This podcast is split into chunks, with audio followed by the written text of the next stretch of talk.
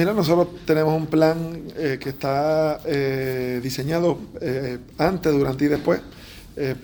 específicamente ahora que estamos en, la en, los preparativos, pues verificando equipo, personal, este, los diferentes recursos que usualmente se utilizan, las facilidades, eh, hacer, hacer, un double check de las facilidades, eh, alguna queja que tengamos de alguna alcantarilla, situación que haya que atender antes, pues lo, estamos atendiendo a través de eh, manejo de emergencia y, obras públicas municipal.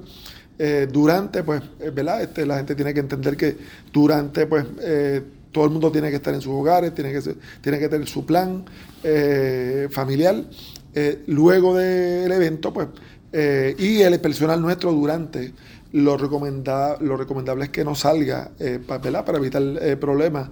Una vez pasa el evento, nosotros tenemos unos planes donde vamos a estar atendiendo lo que son las carreteras principales de nuestro pueblo para poder dar acceso al hospital y a la carretera que sale del pueblo hacia, hacia el área metropolitana.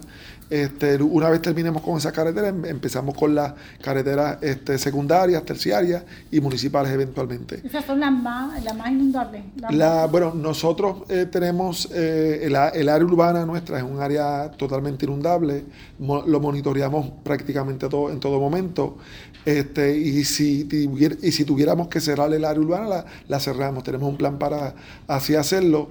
Este, eh, pues la gente tiene que estar bien en la expectativa. En el caso de nosotros en particular, si tenemos mucha lluvia, vamos a tener mucho derrumbe. Eh, nuestro llamado es a que estén pendientes a las redes, eh, estén pendientes a la radio, televisión este, y que no salga de sus hogares.